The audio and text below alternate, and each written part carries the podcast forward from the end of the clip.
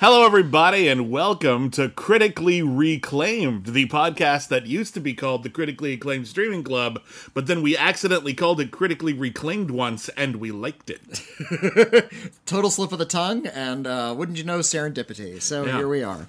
So now we got to come up with other other prefixes for claimed, and we'll come up with whole podcasts based around that.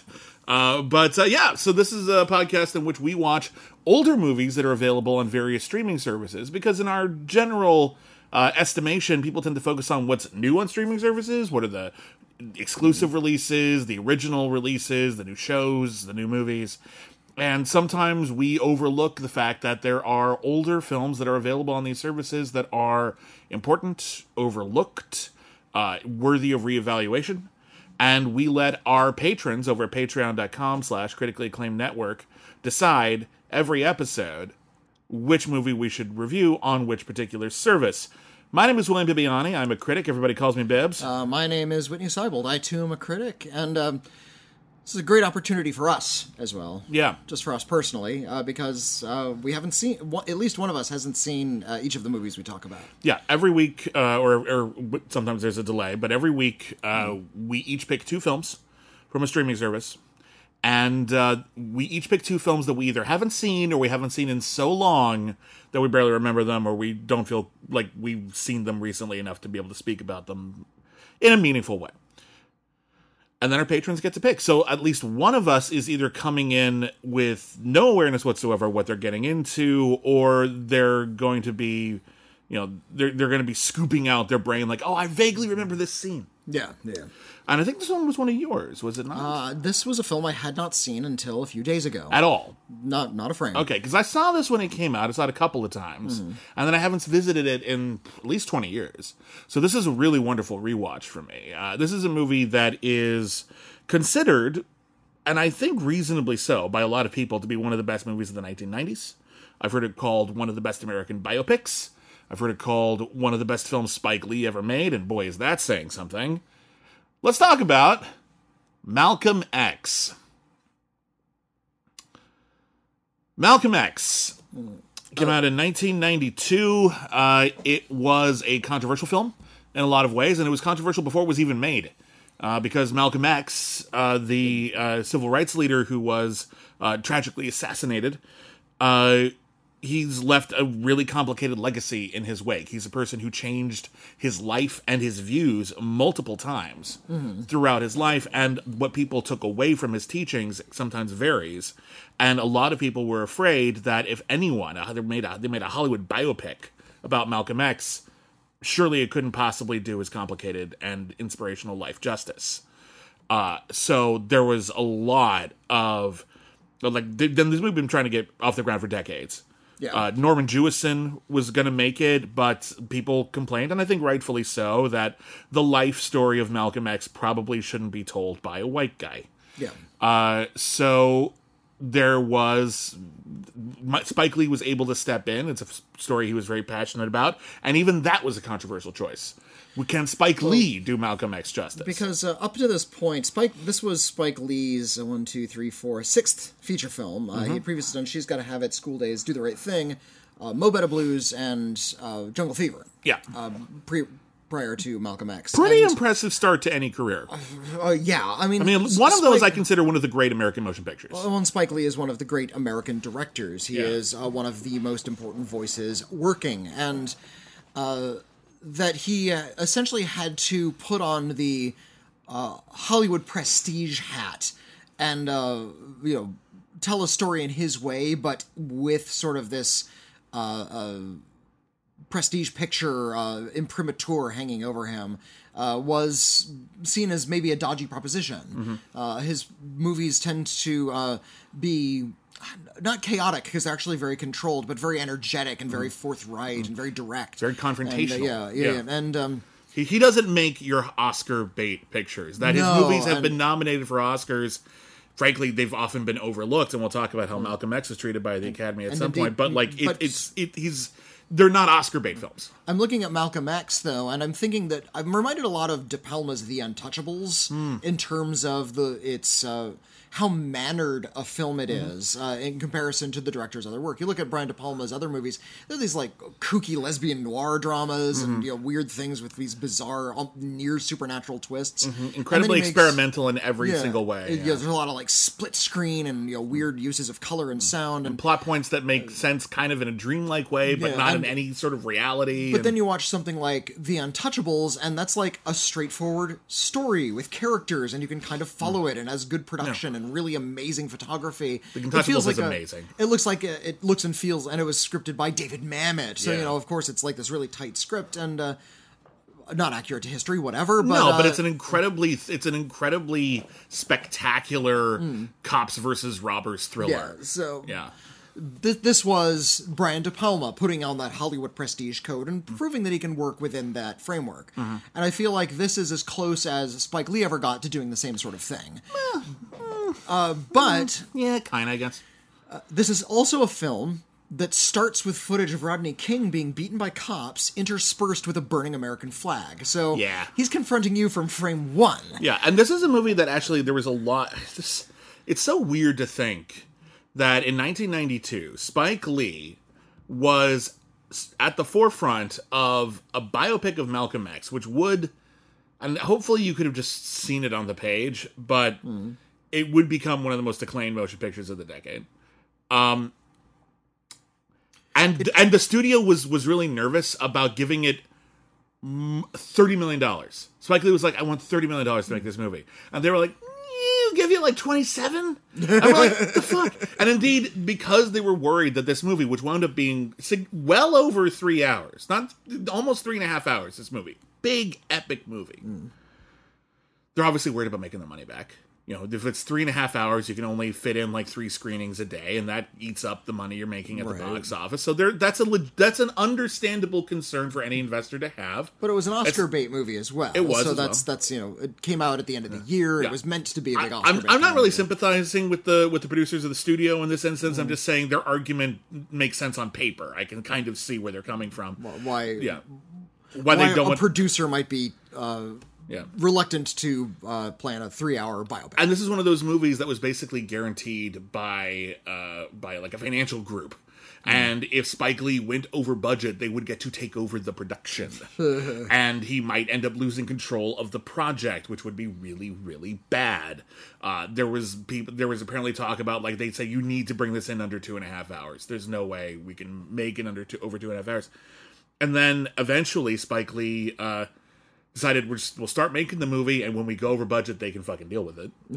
and and what happened actually was a lot of uh, celebrities of color actually came together and just gave the movie money, so that th- those investors who were threatening to take over the project had nothing to stand on. Here's your which, money. Which led to this really bizarre thing uh, before, during, and, and for the rest of the, the you know the next year. Uh, this weird sort of fashionizing and fetishizing of Malcolm X swag. The letter X, The- yeah, the- was the- a big was a the, like the, on, black, everyone everyone black had ball hats, cap with the yeah. gray uh, letter X on it Yeah. was a really hot fashion item. Madonna was wearing that, and Mm-hmm. uh, this was all this weird sort of way to make hip this three and a half hour biopic, which is actually a very stern film Mm. uh, about a, a, a very um, important uh, topic of uh, you know of, of American racism. I think it's exhilarating, but yeah, it's not it's not an escapist fantasy. It's not Yeah, like a fun film. but you know? yeah, there was this weird, uh, weird need to make it sort of fun, and uh, in fact,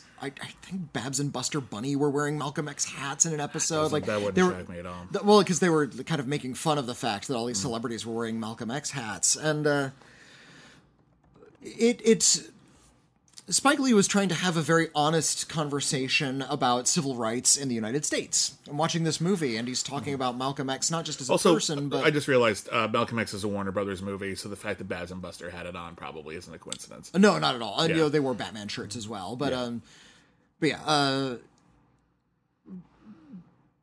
the, the film is you know try, trying to have this conversation about uh, race and politics and racism in the U.S. and how it can, you know persists it starts and ends with some like modern day footage and t- speaks to Malcolm X's legacy and what he said and how important it is and how you know watching it in 2021 how much it still rings true today and how important it still is today. Spike Lee does that a uh, lot. Uh, that's how Black Klansman works as well. Yeah, like, it's, yeah, it's, it's a historical picture technically, but he really wants to make sure you know that this is immediate. That's why it begins with the Rodney King footage because that was really contemporary at the time. Yeah, and it's like this is not something that happened in the past. This is still Something relevant. still going Everything on. Malcolm X said still relates to what's going on today. And uh, I remember when it came out, how many uh, audiences, that is to say, white audiences, were really uncomfortable with how how like uh, you, you could read some old reviews of this at the time and how they're criticizing Spike Lee for being a little mm, too confrontational about his messages or how he's repeating these messages of racism that aren't as big a problem anymore and you know S- Spike Lee like th- that wasn't the actual language but that's sort of like the subtext of what was going on Yeah. and you know that plays into this big American myth that Spike Lee has been exploding and exploding and exploding throughout Yeah. his career about how the civil rights movement just took care of everything. Yeah. And we're okay now. And racism just isn't a problem anymore. He started it with the Rodney King footage. Yeah. The- to illustrate that, is- no, yeah. this is still. Uh, yeah. To, to to illustrate anybody who might not know who Rodney King is. oh my um, God. That didn't even occur to yeah, me. uh, in in the early Wow. '90s, uh, a man named Rodney King was pulled from his car and beaten nearly to death. He wasn't killed, but beaten nearly to death by cops. And Uh, a witness. Uh, yeah, a witness filmed it, and this was maybe one of the first, like, really kind of visible examples of this being captured uh, on film by the public. Yeah, and not uh, and not and- like and not like you know just on the news, which hmm. where you would see like a lot of the the, the riots and the, the the police attacking civil rights protesters in the '60s. But this is something that the cops would normally keep off to the side. Yeah, like it, Yeah. it was. this it, wasn't like a statement it being was made by the department. It was it just hugely prevalent, everyday but horrifying police corruption. This was the first time we got to, like, and in modern '90s audiences got to white audiences, that is to say, Yeah. got to see this, and uh, and all of a sudden. Uh, the, the cops were put on trial Yeah. for, for beating Rodney King for driving while doing nothing. Yeah. uh, and and uh, I mean, I, I think I think down- and yeah. even if he wa- I think he was intoxicated, but that's no excuse. So it's what? excuse. Yeah, it's yeah. who gives a shit? You don't you don't He- he was- hit someone for that. You don't. it, it wasn't like a that. car chase where he's like firing a machine gun out the back. He wasn't Yeah. doing and even if he was, that's police brutality. You're Yeah. supposed to fucking do that. Like, there's no excuse. is my so uh, yeah, the, the cops were put on trial. They got off, and there was a, a, a sweeping violent riot in Los Angeles in response to it. Mm-hmm. Were you were you in LA at the time? I was. I, I was, Yeah. I, I, you know, I, I live on the west side, uh, so I, I was far from the violence. Yeah. but yeah, it was on the news twenty four seven. Uh, There was a lot of discussion about it, and I was t- like twelve years old, so there's just discussion Yeah. about it in school, what was really going on, yeah, I was. Uh, and uh, I'm trying to think. I think it was ten.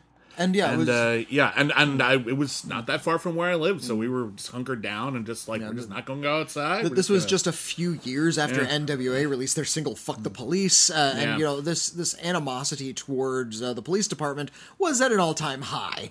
Well, maybe not an all time high, No. but it was at a, it was cresting it at had- that it had reached the breaking point. flashpoint, and Yeah. um, yeah, and it, and it reached the point where uh, just outrage had reached a level that there were riots, and Mm-hmm. And by the way, we're being we're being pretty perfunctory in how we're Uh, yeah, dealing with this yeah. because we're just going to give you a little bit of backstory.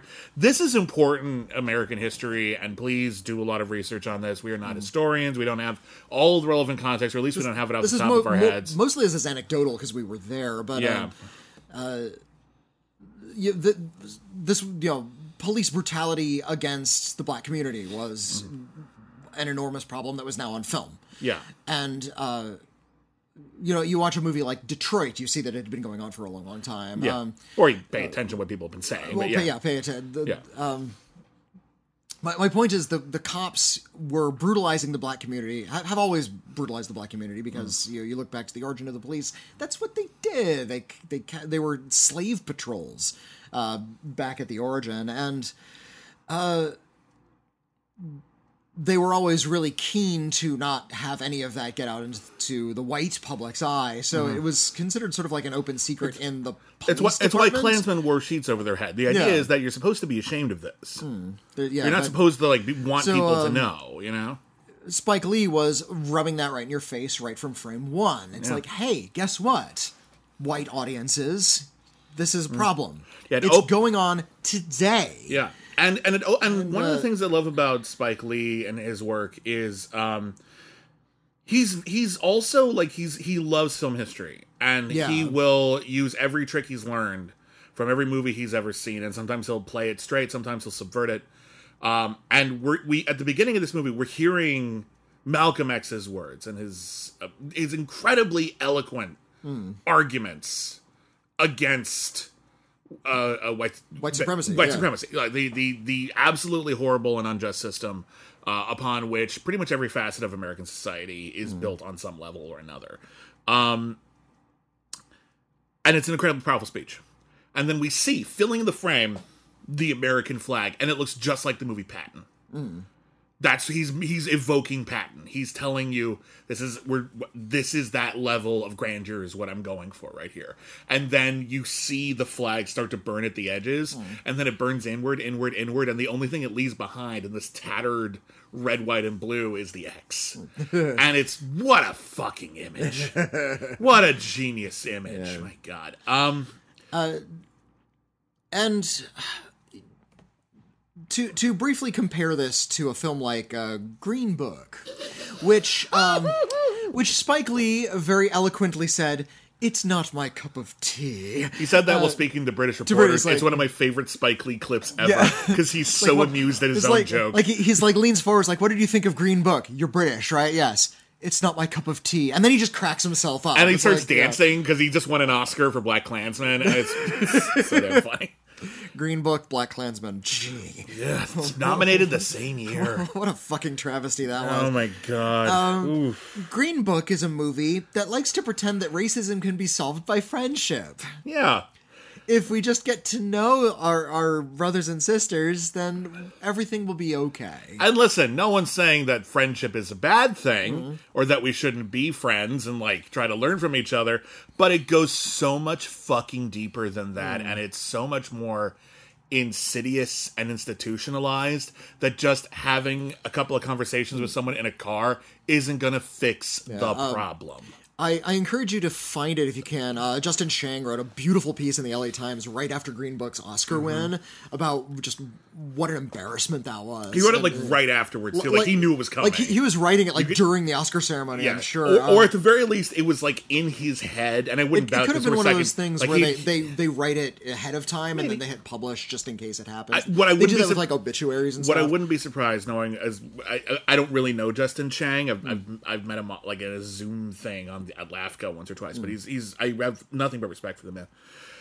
It would not surprise me at all if he had had that thing 100% written in his head, and as soon as it won, he just started pouring it on the it out, page, yeah, and it was um, out there in an hour. it would not surprise me at all. It's really impressive, and uh, he pointed out rather uh, rather rightly that uh, Green Book is a film made made to placate a white audience Yeah. That wants to entertain the fact that they themselves don't have to do anything about racism. Mm-hmm. That it's taken care of. They're okay. It's like when you when you watch historical biopics about a racist time. There's always like one non-racist white character that a, mo- a modern audience can pretend they would be if Yeah. they were in in the historical situation. yeah, exactly. Spike Lee th- knows that's bullshit, and he Mm-hmm. doesn't do any of that kind of nonsense in his movies. Yeah.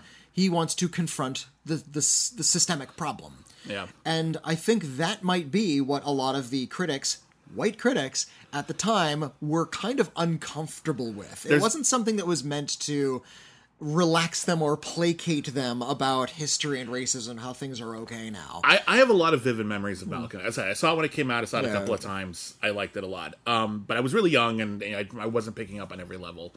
Uh, and when I watched it again, you know, there's a lot of big scenes that I remember very vividly. A lot of big moments. There was one little scene that I didn't really remember, and for me, it was such a great moment. Is this where he talks to the young Yes. Yeah. exactly. the There's a, there's a moment where Spike, Malcolm X, and we'll, uh, we need to talk about how this movie handles the sweep of Malcolm X's life because I think it does it brilliantly. Uh, I'm not normally a fan of movies that try to cram in every element of a person's life, but I think Malcolm X does it better than most. yeah. But uh, he's already. Uh, it, by this point in the movie, he has already emerged as a prominent civil rights leader. Uh, but he's emerged as a much more confrontational uh, uh, individual than Martin Luther King, for example. Um, and he's openly said we're n- we're not interested in like reaching out to white communities. That's part of the problem, and you know we need to actually focus on building up our own communities. And there's a you know there's a woman, a white woman, who walks up to him after he gives a big speech and he says, "Hey." Uh, Mr. X, I'm I'm such a, a, I'm such an admirer of yours. I believe in everything you're saying and you're doing. What can I, uh, a person who isn't racist, do to help? And all Malcolm X just says there is nothing. Nothing. And he just walks and he walks away. Doesn't engage in conversations like, and that's the end of that because Like- there's really nothing you can do. A, you just said you're not a racist in a in a country with absolutely institutionalized racism. You clearly aren't really dealing with the real problem.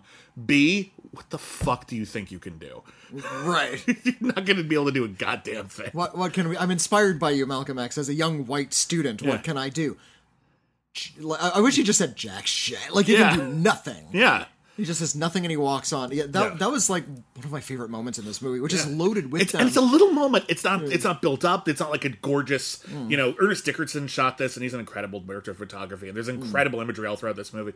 So, but it's actually like a pretty understated scene in a lot of Yeah, ways. well- it's just the dialogue is so potent. what I something you'll love, and this is just a beautiful aesthetic choice. Uh, at the beginning of the movie, the camera moves more. Mm-hmm. There's a lot more color. There's a lot more uh, just sort of exciting filmmaking. It feels And more like a musical in a lot Yeah, of ways. and there's, then, like, there's a um, gorgeous dance sequence, for It's sort of example. like a it's, it's sort of like a three piece drama. The first Yeah. part is um, Malcolm X's early life. Uh, the, the, there's a little middle portion where he's in prison, uh, where he kind of has this big change, and then the second part, the second half is uh, him as a civil rights leader. Mm-hmm. but more than that, I think it's even the first half is basically Malcolm X before uh, he converts to Islam Yeah, and, uh, and so- starts and starts educating himself and becoming Yeah, who he would get- eventually it gets, be. It gets more. The film itself matures as the character does. so fascinating. So, like the first hour, if you didn't know that was Malcolm X, like if his, the character's name had changed or something like that, it's a crime movie, and it's an excellent crime movie.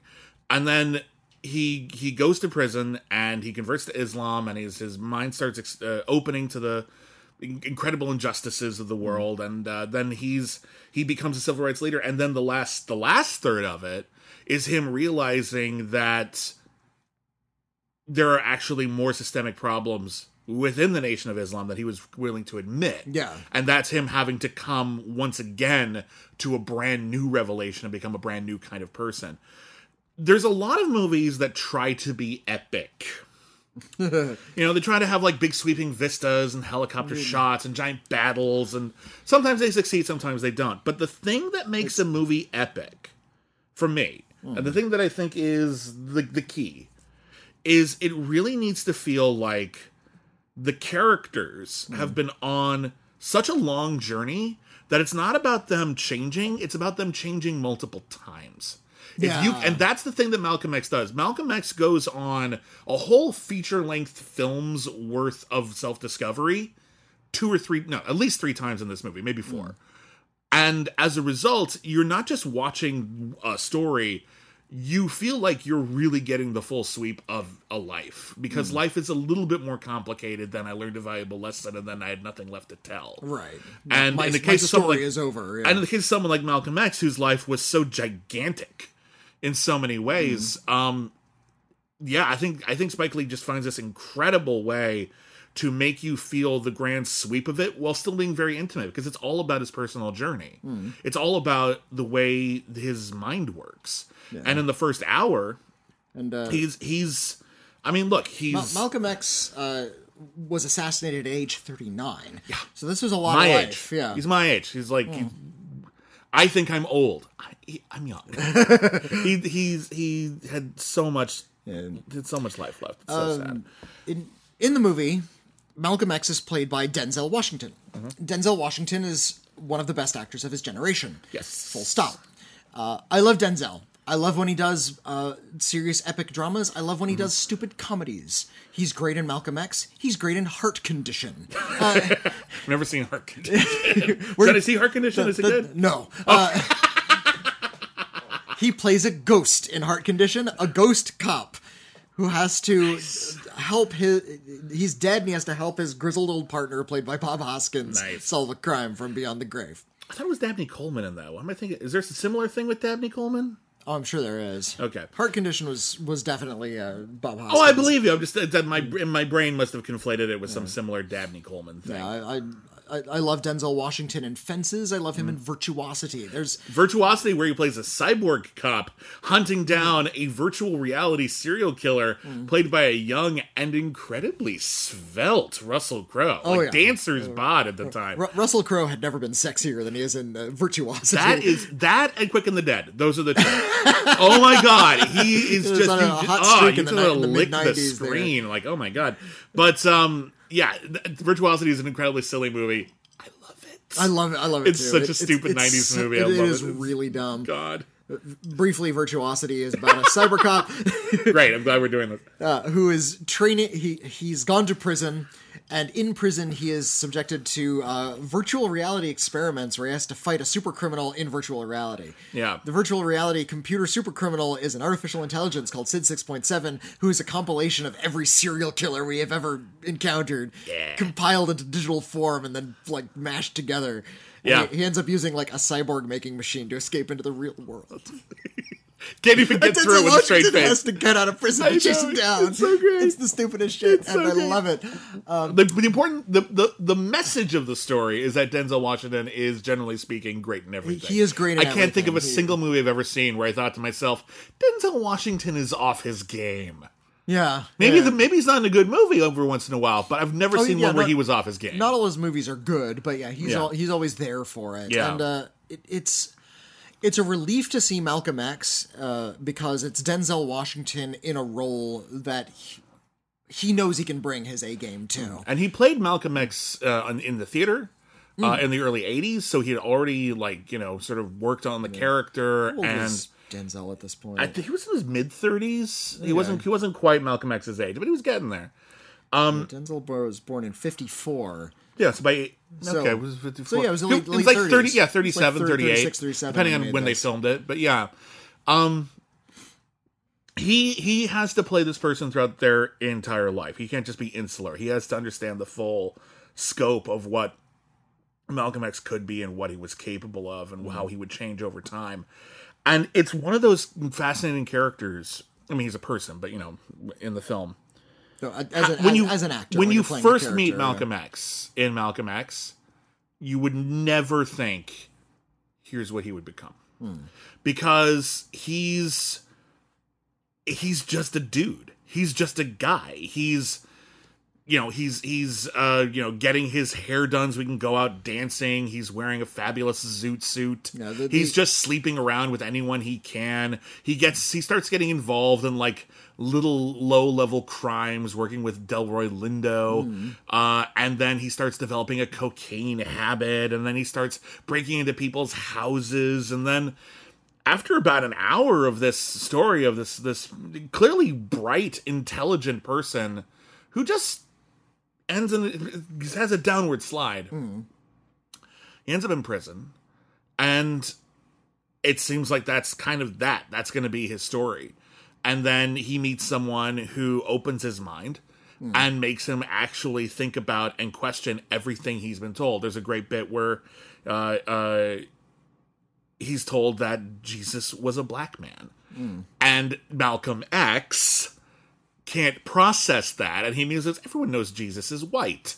And he's like, who told you that? Was it a white guy? Yeah. was it was it churches run by white people? You ever actually read the Bible? Did you ever actually like and there's this wonderful bit. I remember this even when I was young and it blew my mind. Um Or where Where they read Christopher the- Plummer, right? well, Christopher Plummer plays the priest, and there's this great bit where he confronts Christopher Plummer Hmm. using actual text from the Bible that supports that Jesus was not white. Yeah. Uh, but no, the bu- bit I was thinking of is he's like you're you're you've got so he has to like break down everything Malcolm X has ever learned in order to build him up again. Yeah. into someone who is actually thinking about the world and their place in it.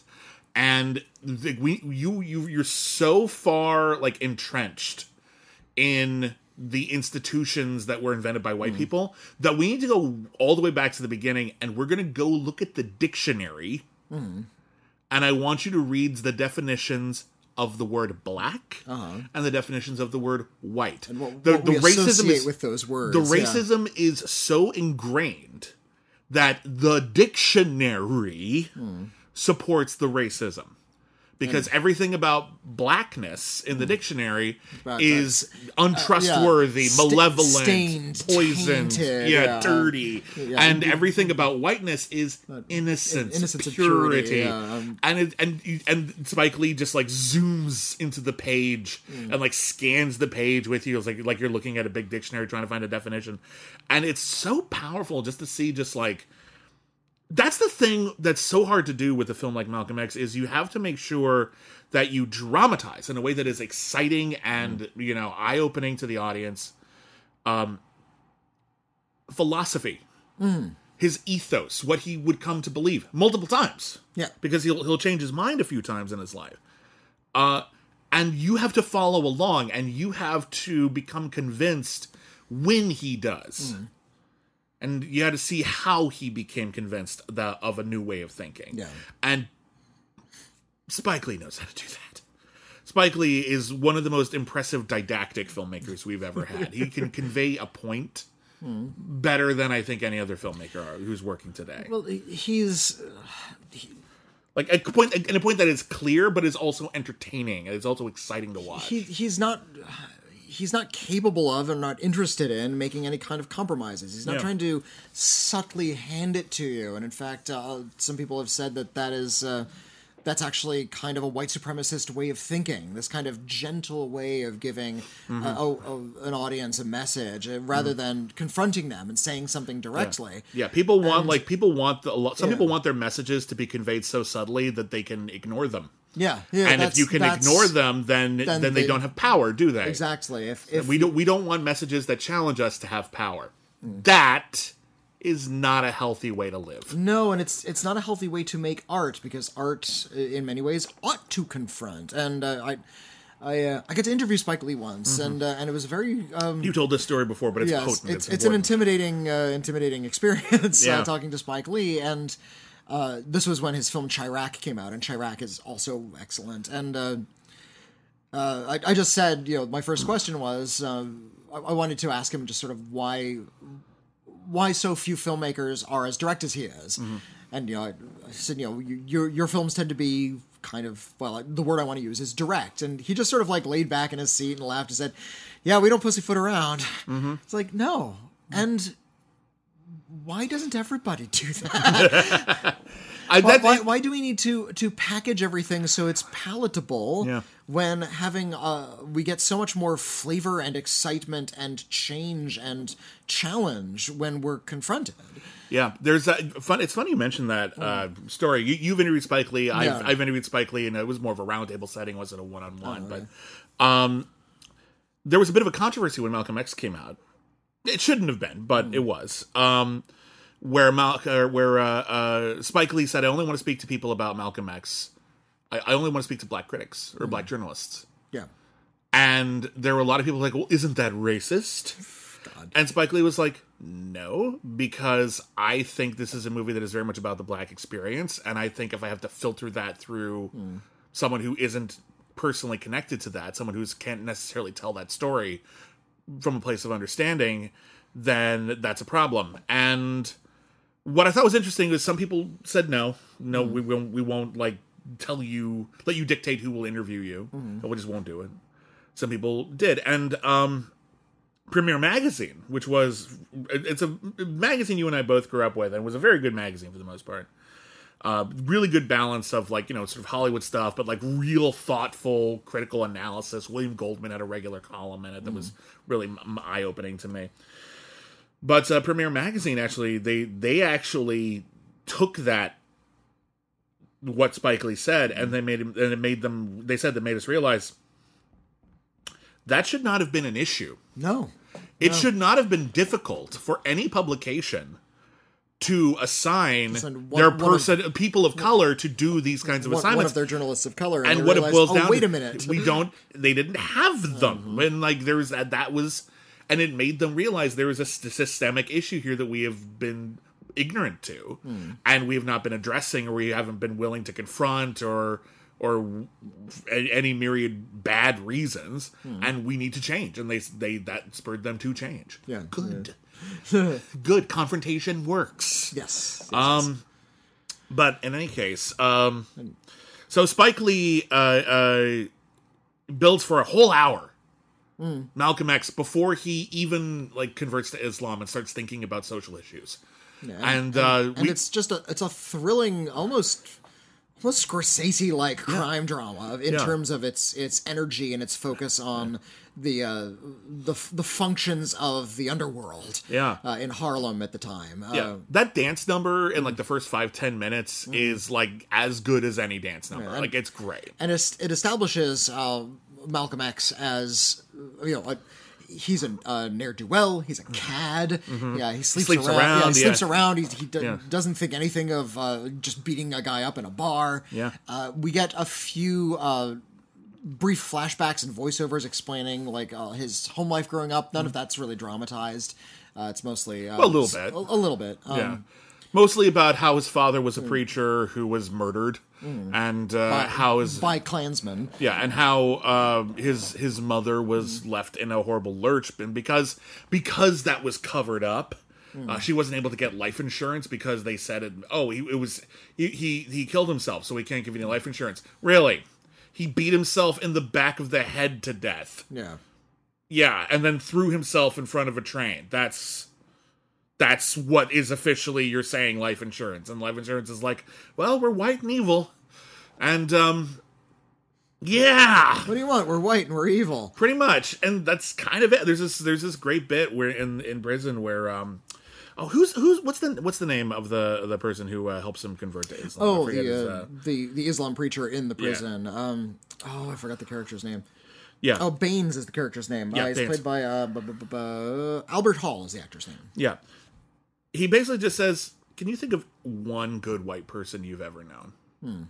One, one person who didn't have an angle, one person who didn't screw you over, one person who didn't try to keep you down."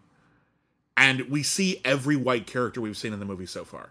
Like flash very quickly. Every yeah. single one, small, big, doesn't matter. Every single white character, we realize that every single white character, even if people said, "Oh, th- that guy's one of quote the good ones," every single white character, you realize, no, mm. it's it's no, there there aren't any, and so yes, we we see this incredible evolution, and then we actually skim quite a bit of his actual prison time after he comes to these realizations, mm. and when he emerges from prison, he starts preaching and he starts getting more and more eloquent and he starts making more and more of a difference. And he starts there's this incredible bit where uh and and, and i'm sure it was more complicated than this but uh someone in their in their church has been uh apprehended and beaten up by the cops for no reason. And everyone goes to malcolm x and says what are we going to do about it? You talk a big game. You you say all of these things about how we're going to make a difference. You can actually do something about this. You gonna you, you, are you gonna do that? And Malcolm X takes a moment and says, "Hell yes, I am." and there's this incredible bit where he marches right into the police station, and they're just and they're, of course they're, they're they're giving him the brush off. They're assholes. Hmm. And then he just says, "Look out the window," and you just see that there is like a small army outside the window, just standing there, Hmm. not doing anything illegal, just standing there, cheering to speak. They they want to see this person. Hmm. it ends up with them like taking the guy. They're finally allowed to see the guy. The guy has to go to the hospital. He wouldn't have otherwise. Probably would have died in prison. Malcolm X takes him to the hospital. Everyone marches to the hospital. Hmm.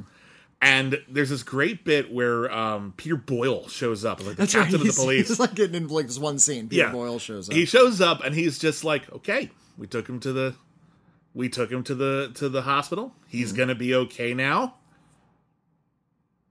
Are we gonna disperse? And Malcolm X takes like a long minute, mm-hmm.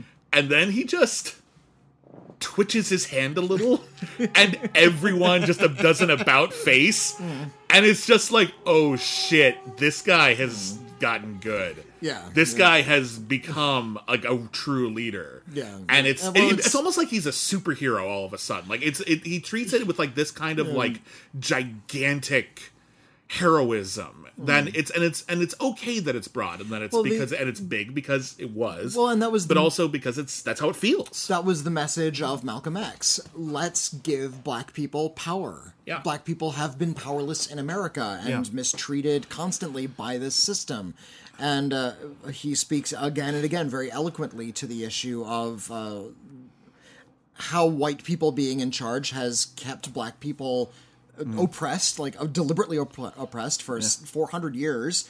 Yeah, And Malcolm X says, "How about we have blacks with power?" Yeah. that, those those were the words he used, and um, he uh, not direct quote, and um, he uh, the movie puts the power in in his hands and shows that he is a powerful person, and not in a cartoony kind of way, not trying to overblow it, trying to say this is what it looks like, and it's good, and it's exciting, and we should watch, we should see this more. Yeah. and w- it, it's actually kind of striking how little we see that. yeah, Uh, not just in movies, but in real life. yeah. And uh, and I think we see of- it more in real life than than most. Than I I think you, you have to like.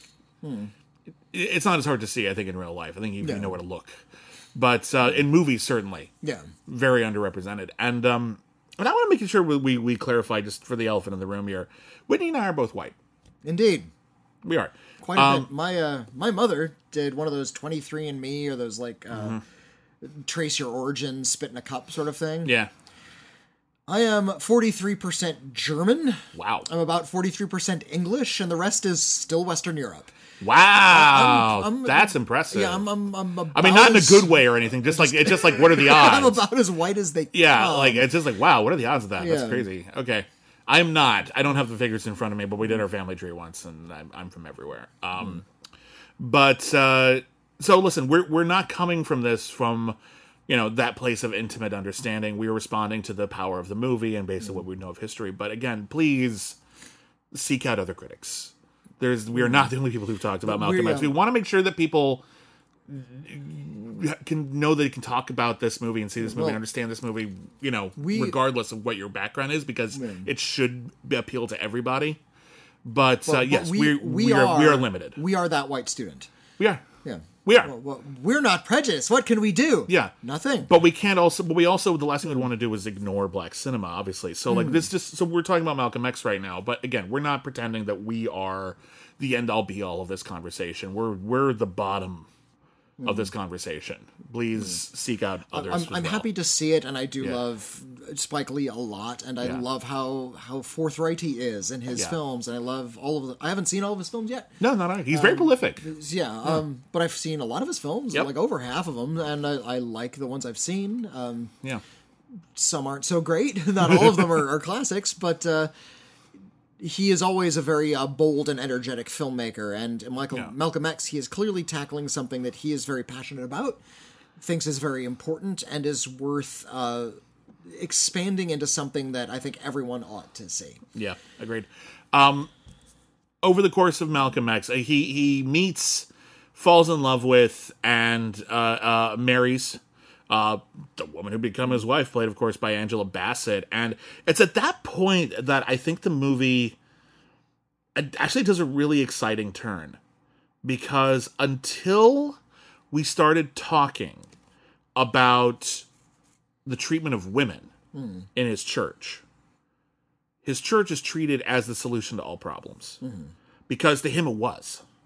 But once we start talking about him we actually see uh, him um, uh, he's he's uh, he's speaking to uh, elijah muhammad the leader of the nation of islam about women and once you actually hear what elijah muhammad's saying about women about how you know you gotta keep them down you know don't don't marry anyone who's too old it's okay to marry someone so long as they like they like kids and like wear housework And, and yeah, like that kind of thing you know they are they are there to serve you, the male. Like Yeah. that, that was the message he was giving. and he's and he without going on a major speech about it you know you notice that spike lee is taking the time to hmm. highlight a now a very important moment this aspect because we're going to start seeing Malcolm X start turning away. Maybe not in that regard, but we're going to hmm. start seeing him acknowledge that there are differences in his own personal ethos and the ethos of the Nation of Islam. And eventually, Elijah Muhammad will be involved in sex scandals, and he struggles to deal with how am I supposed to hold us up as moral arbiters, as moral paragons, if you're letting us down? There's an interesting moment where uh, the FBI is, of course, listening to every single one of Malcolm X's phone calls, and um, there's a bit where he's having uh, he, he's traveling and he's on the phone with his wife, and they're speaking about you know work and uh, you know social ills and how they love each other and can't wait to see each other again, and you just hear two guys just on like got headphones on, and one guy is just like "God, this compared to Martin Luther King, this guy is a monk. like this guy is like so. He's actually just so, So honest and clean, Yeah, yeah. just he's so clean. Like oh my god, because Martin Luther King had his own sexual infidelities. Um, but uh, yeah, so he ends up moving away from the Nation of Islam, which starts like becoming concerned about his charisma and real and worrying that people will start following him and not the people he works for and that he openly says are more important than him. It's not actually what he was trying to do. Um, and this would lead to and uh, ultimately his assassination after he goes on a pilgrimage to Mecca. They filmed at Mecca. No, you don't. Nobody, you don't do that. no one's supposed to go there, even unless you're of the faith. Like, and it's incre- it's incredible to see. Um, like wow, like, but uh, he has a new religious experience, and he starts realizing that you know there is more to life, and there's more to religion, and there's more ways to reach people than the extreme confrontational uh, attitude he had when he was a little younger. And the more he moves away and the more he develops as an individual, the more dangerous he is to the people he used to represent. And it leads to a really harrowing, horrifying assassination. which is filmed like in, in with so much violence. Oh, yeah. like uh, they don't they don't. It's not like in Spielberg's Lincoln where he just sort of walks off camera and it's like I'm off to the play. Bye. No, it actually, yeah. you, you mentioned that it feels like a Scorsese joint, and I was reminded about how Goodfellas is another movie that feels truly epic because you follow the characters through so many different uh, phases in their lives, and you know, you follow this this kid Henry Hill from when he's like a young teenager to when he's in his what I don't know, his late forties or whatever. I forget how old he was when he ended up going to witness protection, but I think he was much younger than that. well, yeah, whatever. He, was, yeah. He's he's been on drugs for a while. He's hard living. But the point is this: we've been following this his story in such broad swaths for Hmm. so long that the last act of the movie takes place over the course of an afternoon. Uh-huh. Gives it this incredible crackling, suspenseful energy because you know this is the day. All of his fantasies about being a mafioso, all of his dreams about being above the law, They're all falling apart. they're all going to fall apart today. So when this movie starts slowing down, and all of a sudden we're spending a lot of time with Malcolm X about to give a speech that doesn't even seem like a particularly important speech. But it's being tinkered with. Like it was just a but like a, lot of- day in general. A Things lot of details. falling apart, yeah, people are people aren't coming, or there was supposed to be an opening speaker or whatever, and he realized that we're spending a lot of time on this speech that doesn't really seem important to the plot. Mm. And if you know what's coming, you know what's coming, and if you don't know what's coming, it gets really tense. Because if you know what's coming, you know it gets really tense because you Mm. know he's about to be be murdered.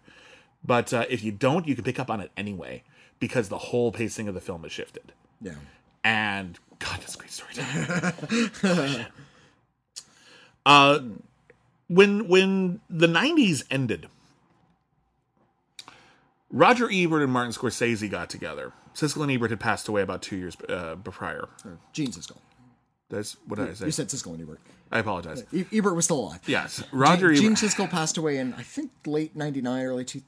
Uh, Around no, no, no. there. It was it was it was no, no. He was he was definitely he died before. Um, I think Babe Pig in the City was his last like number one movie of the year. I think it was like. Oh, was it? Was that yeah, early? Okay. Yeah. Um, I remember very distinctly that he had asked Roger Ebert to take his son to see Star Wars because he because he wouldn't live to see the Phantom Uh, Menace. he died in February of '99. Okay, so right there on the edge. Uh, the decade ended, and Roger Ebert and Martin Scorsese did a TV special where they talked about the best films of the decade. Gene Siskel wasn't there. I, re- I remember that episode. Only two movies made both of their lists: Fargo, Mm-hmm. good film, Okay. and Malcolm X. Okay. That's a damn good list. That's a damn damn good list. And, Um, E- Ebert put Goodfellas on his list, and Martin Scorsese said, "Oh, don't, yo, he was a little you," embarrassed. yeah. On, I can I can give you the list actually. I got it right here. Oh, Um, you've I- looked it up, I. I, I got it here. I want to make I wanted to confirm I was right. Um, so here were here were Roger Ebert's list of the best films of the decade. Hmm. Uh, his number ten was JFK. Okay. His number nine was Malcolm X. Good double feature, if you ask me. Uh, Leaving Las Vegas was his number eight. Oh, my. Okay. Actually, I think it might have been three. Breaking the Waves, Lars von Trier film. Mm-hmm. Schindler's List. Number five, bit of a cheat, the Three Colors trilogy, all three films. They're all in the '90s. Yep.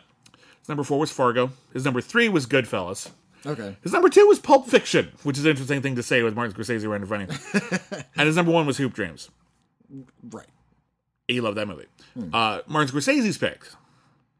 Number 10 was a tie, and I'm trying to remember if he just couldn't decide between, if he just couldn't cram, if there, if there was a reason they were tied, or if it's just because he liked these two movies a lot and he couldn't break, it would break his heart to leave one off the list. But his number 10 was a tie between Malcolm X and Michael Mann's Heat. Oh, curious. Yeah, I think he just, are not I think, similar he, movies. I think yeah. he just couldn't bear himself to leave one of them off the I list. I think, Um, yeah, I wanted to yeah. just sort of expand it to eleven. his number nine was Fargo. All right. Uh, his number eight was David Cronenberg's Crash. Oh, good for him. Yeah. Uh, his number seven was Bottle Rocket, which is an interesting choice. Hmm. Uh, his number six was Breaking the Wave. So that was the other one that was uh, on, on Breaking the way. Wow. An Breaking odd, the Wave, An odd one to double up on. Yeah, Breaking the Waves, Fargo, and Malcolm X. I was wrong about that. It's three. Uh, number five was Bad Lieutenant uh, with Okay. Harvey Keitel, not the Nicolas Cage one that would come later. Uh, his number four was Eyes Wide Shut. His number three is a right. film that I'm actually kind of hazy about, A Borrowed Life. Okay. Yeah. Uh, his number two was The Thin Red Line. The Michael, Mike, uh, Terrence Malick film. Yep. And uh, his number one was a film called Goodfellas. No. that that would have been amazing. What a flex, right? Uh, his, Best number, film of the '90s, the one I made. his number one was a Chinese film called The Horse Thief, which technically came out in 1986, but didn't come out in America until the 90s. And Scorsese was like, "Fuck it, it counts." You know what? That, sure, why not? Why not? If, if something comes out in uh, another country, like in one year, and then it hits the United States the next year, it's up for all the American awards. The Yeah. year it came out in the United States.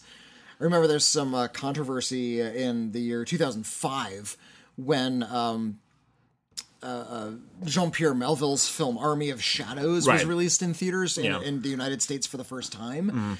And uh, but that movie was made in 1966. Yeah. So it started making all these critics' best of the year list in 2005. And it was just, hey, wait a minute. Well, I- that's an older movie. It's like, Well, at least that one got released when uh, when the other side of the wind came out. I think it made both of our lists of the best films of the year, didn't I it? it, I think it did. because that was a movie that was shot in the seventies, but it wasn't ended up finishing released, uh, finishing editing.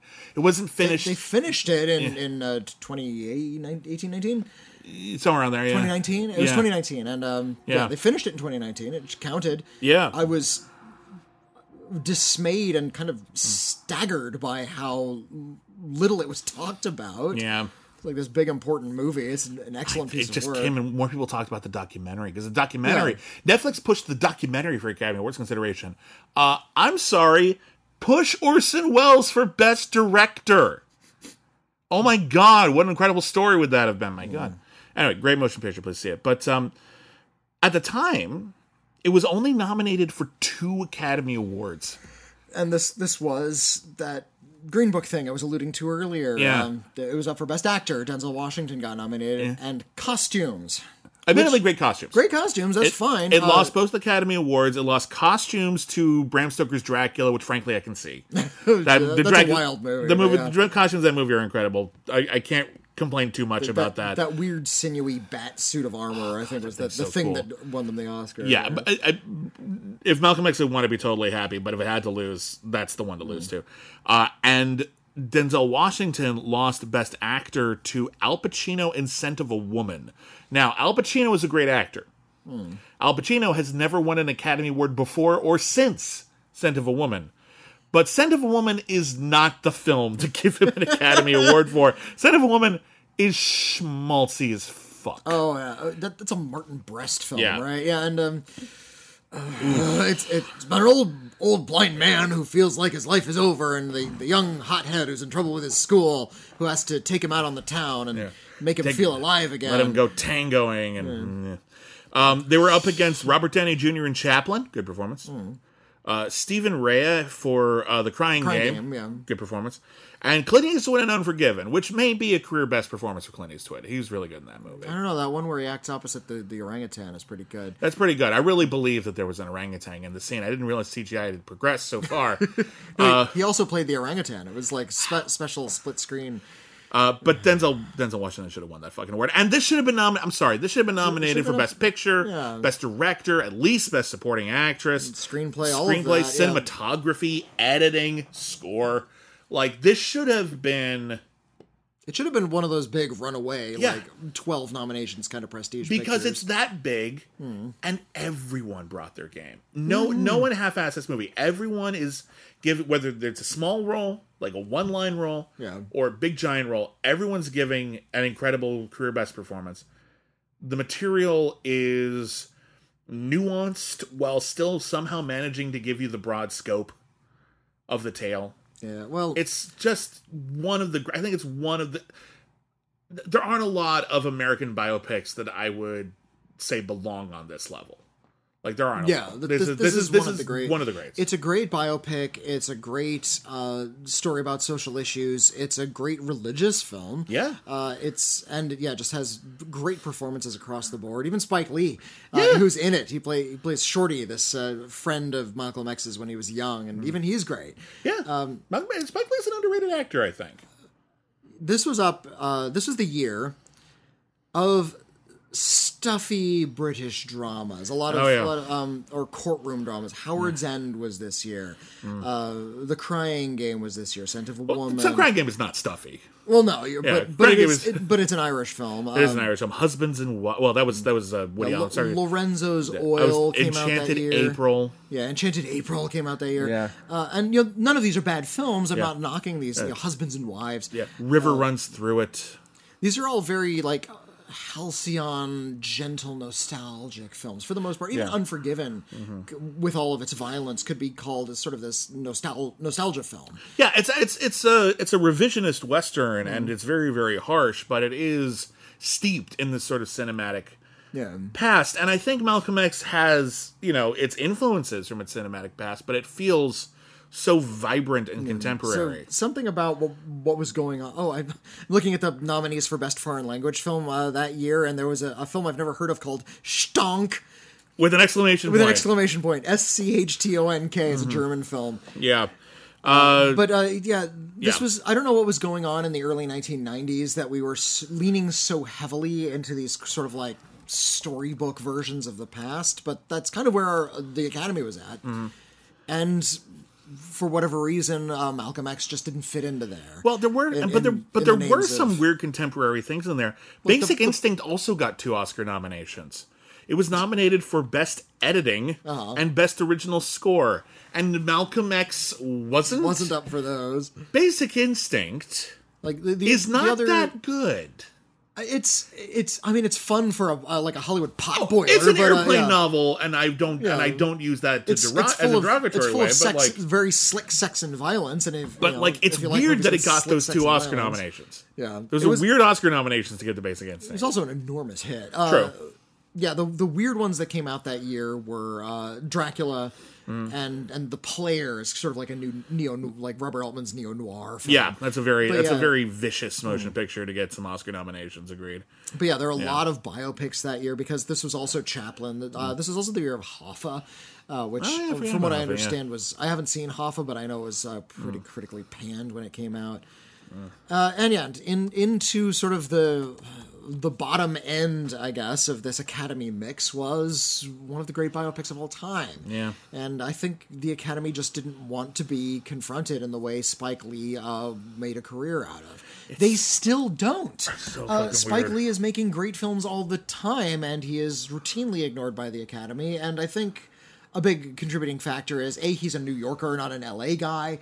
He, li- he tends to make movies that take place. Hmm. I mean, Martin Scorsese got snubbed for, by the Academy Awards for Yeah. Mm-hmm. decades until The Departed, of all things, Wh- which, is a doesn't good take place in New York. It's a yeah, Boston film. which- and The Departed is a good movie, but that's the one that won Best Picture. Why- that's why- weird. Why The Departed? Why you know why not? Competition was slower that year, I, I guess. guess, uh, yeah. you know, I, I would say you know, Wolf of Wall Street and Silence and other films since then are even better. But uh, Yeah, I think that's fair to say. Yeah, and of course, there's many classics before, but um, that's super fucking weird. Um, yeah, Spike Lee does finally have an Academy Award. He won an Academy Award for screenplay uh, for BlacKkKlansman, richly deserved. I love that movie. BlacKkKlansman is so good. Damn good movie. Um, but I, I feel like when we look back at his career, you know, the, the films that will probably tower above the others are at this point Do the Right Thing and Malcolm X, and with good cause. Uh, Malcolm X is currently available on HBO Max.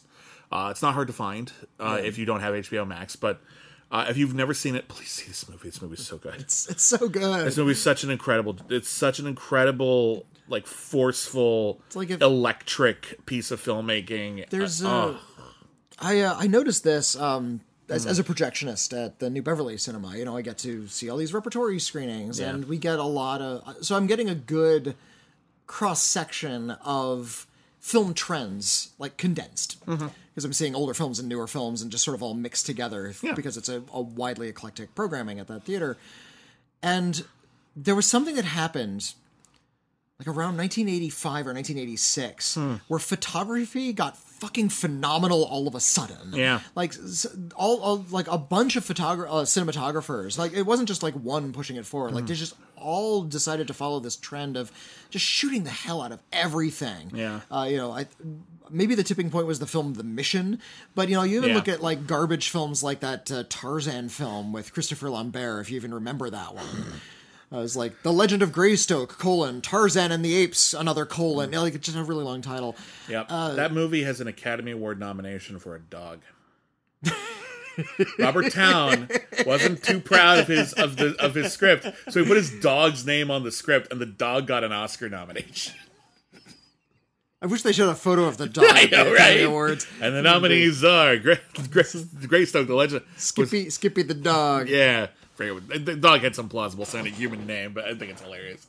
Um, but yeah, you know, you're right. You see these. Here is it, the, the full title, 1984, Greystoke, The Legend of Tarzan, Lord of the Apes. nice. That's the that- full title Is that the one with. Andie MacDowell? Um, maybe. Andie MacDowell was in a Tarzan movie. I think it's that Yeah, one. that, that was the one with Andie MacDowell. Andie MacDowell, Uh, and Andie MacDowell would go on to star in Four Weddings and a Funeral Mm. and Michael, and she's a great actor. And uh, uh, she was overdubbed by Glenn Close.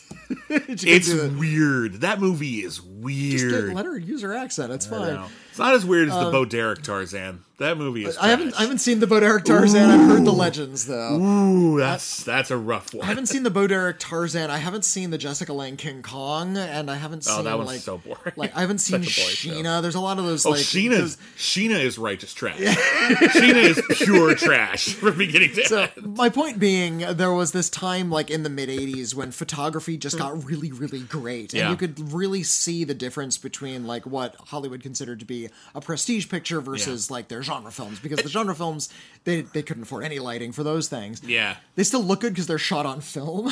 Yeah. I, I remember watching a film on TV called The Unholy. It's just a, a crappy demonic horror movie. Yeah, I think I remember that. Yeah. Um, and It's the one with like a bunch of people in, the, in like a haunted house, and like one of them is like cursed or something. one of is the that what it was? that's the unnameable. Oh, that's the un- yeah. no, no, no, no, not the unnameable. That's because that's the H.P. Lovecraft one. Yeah, and then, No, and which- this like. by the way, the like- demon in the unnameable has a name. I don't get it. Uh, no, I'm thinking there's this one. There's this one movie with a bunch of British people and maybe a couple of Americans who've been summoned to a house, and Mm. like the benefactor of the house is dying, and now it's like he sold his soul to the devil or something, and now one of them must do the same in order for like the line to continue. Th- this one's and, about like, a- people get killed. Or, This is a, a priest who goes to a house and has to deal with all these de- and learns that all these demons are real. It's kind of like a a, an Exorcist knockoff. Okay, and, be yeah, and, and, and at the end, he ends up like blowing up demons with the holy power of his hands. Nice. Yeah, it's like such schlock. But my point being, you know, this was the time when even a schlocky film like that looked kind of okay. Yeah. because of a because of it was shot on film. yeah. Uh, but yeah, th- this was just sort of prime time. This is sort of like the height of cinematography, as far as I'm concerned. Before mm. there was a lot of color correction, where they're just lighting and framing everything just perfectly, but there was enough like fluid camera movement that it was really exciting to get behind. Sort of like the the mid '80s to like the late '90s was, was just really all, all of these really really good for cinematography, cinematography. yeah. And yeah, this this is prime example of that at work. Just all of the, the colors and the layout and the way everything was shot. It's just such a gorgeous film to look at. Ernest Dickerson hmm. is one of I I think one of the most underappreciated like filmmakers. Oh my god, Alien 3 was up for best visual effects. Well, The compositing in that film is terrible. Well, I'm not I'm not fighting you. all right. Sorry, Ernest Dickerson. Ernest Dickerson directed he directed Tales from the Crypt Demon Knight, so already we love him. Uh, he also did Surviving the Game, which is really really cool. He did Juice. He did that. Uh, he had an interesting movie. Uh, I think it was a DMX called Never Die Alone. Uh, but as a cinematographer, oh my god, he did Do the Right Thing. He did Jungle Fever. Uh, he did he did Krush Groove, so you gotta love it. Uh, he did The Brother from Another Planet. Uh, Oh, that's a good movie. yeah, he's he's so damn good, and Oh, yeah, um, and he's directing TV now. He's doing episodes of Bosch. yeah, yeah, yeah, yeah, he's very prolific. Um, anyway, I just think he's underappreciated. I just want to make sure people can people uh, understand the shout out. But um, but anyway, that is it for critically reclaimed this week. Thank you everybody for listening. We'll be back next week, uh, and next week we're going to be taking a journey back to the good old Criterion Channel. And uh, we love it. and this week, uh, this month on the Criterion Channel, they're highlighting neo noirs. So there's a bunch of uh, new and previously available uh, neo noirs on the channel. Neo noirs are basically films that uh, were made in the noir genre after the genre had been codified and people were doing it on purpose. Uh, so these are movies mostly from like the 70s onward. Uh, and uh, Whitney has picked two he hasn't seen. I've picked two I haven't seen. Uh, real, real fast. Uh, here are the nominees. And every single member of the critically acclaimed Patreon over at patreon.com slash critically acclaimed network uh, any, can any, vote. le- any level, a dollar or up. Even a yeah. dollar a month, you get to vote for this in addition. And a dollar a month, you also get our Batman podcast. Um, so here are the nominees Robert Altman's The Long Goodbye, starring Elliott Gould and a cat. Uh, Across 110th Street by the late great Yaphet Kotto. Well, not by, but starring him. Starring yeah. Uh, with, that, with yeah. that great song. Oh, God, what a great fucking song. I know the song, I've never seen the movie. 110th Street. Yeah. Yeah. Ooh. Uh, Cotton Comes to Harlem, directed by the great Ossie Davis, and a movie that you know more than I do. You said it's like a modern Leopold and Loeb. It's called Swoon. Swoon, yeah, it's Okay. a, n- sort of a, an early '90s queer neo noir. Oh, cool. Okay. about Leopold and Loeb, the famous murderers. So uh, if uh, if you head on over to critically acclaimed or the Patreon uh, page, patreon.com slash critically acclaimed network, you can vote for that. Uh, and uh, the winner should be decided sometime over the weekend. You have plenty of time to watch along if you choose to do so. Either way, we'll be reviewing it on next week's show. So yeah, thank you everybody for listening. It's a very big special thank you and a huge shout out to all of our patrons, without whom none of our shows would be able to exist. So we're mm. incredibly grateful to you. Thank you for keeping the lights on. Uh, and um, if you can't afford to join the Patreon, we totally get it. Uh, so if you want to help out the show, there's a lot of ways you can do that. Leave us a review wherever you find us, star rating, couple of sentences. Uh, that really helps us like hit the algorithm and like find more people and searches and things. Uh, you can also follow us on Twitter at Critic Acclaim. I'm at William Bibbiani. I'm at Whitney Seibold. You can also email us. Our email address is letters at criticallyacclaimed.net. We also have a P.O. box for people who want to send us actual physical letters, which we're getting more of, Yeah, we which got is very it. exciting. We read a couple on our last letters episode. Yeah, what's our P.O. box? Uh, PO Box, uh, right into the critically acclaimed network. PO Box six four one five six five, Los Angeles, California nine double zero six four. yep. And, uh, and you know, you can also just uh, tell a friend. Mm-hmm. Someone's looking for a podcast. We got a couple. Two or three. We got so many podcasts. Uh, but anyway, thank you. Two, two or three dozen. Anyway, thank you very much for listening to the newly redubbed, critically reclaimed, and we'll see you in a reclaiming way next time. One of these days, we'll figure out how to end this podcast, but not today. Th- thank you for joining us on Critically Reclaimed.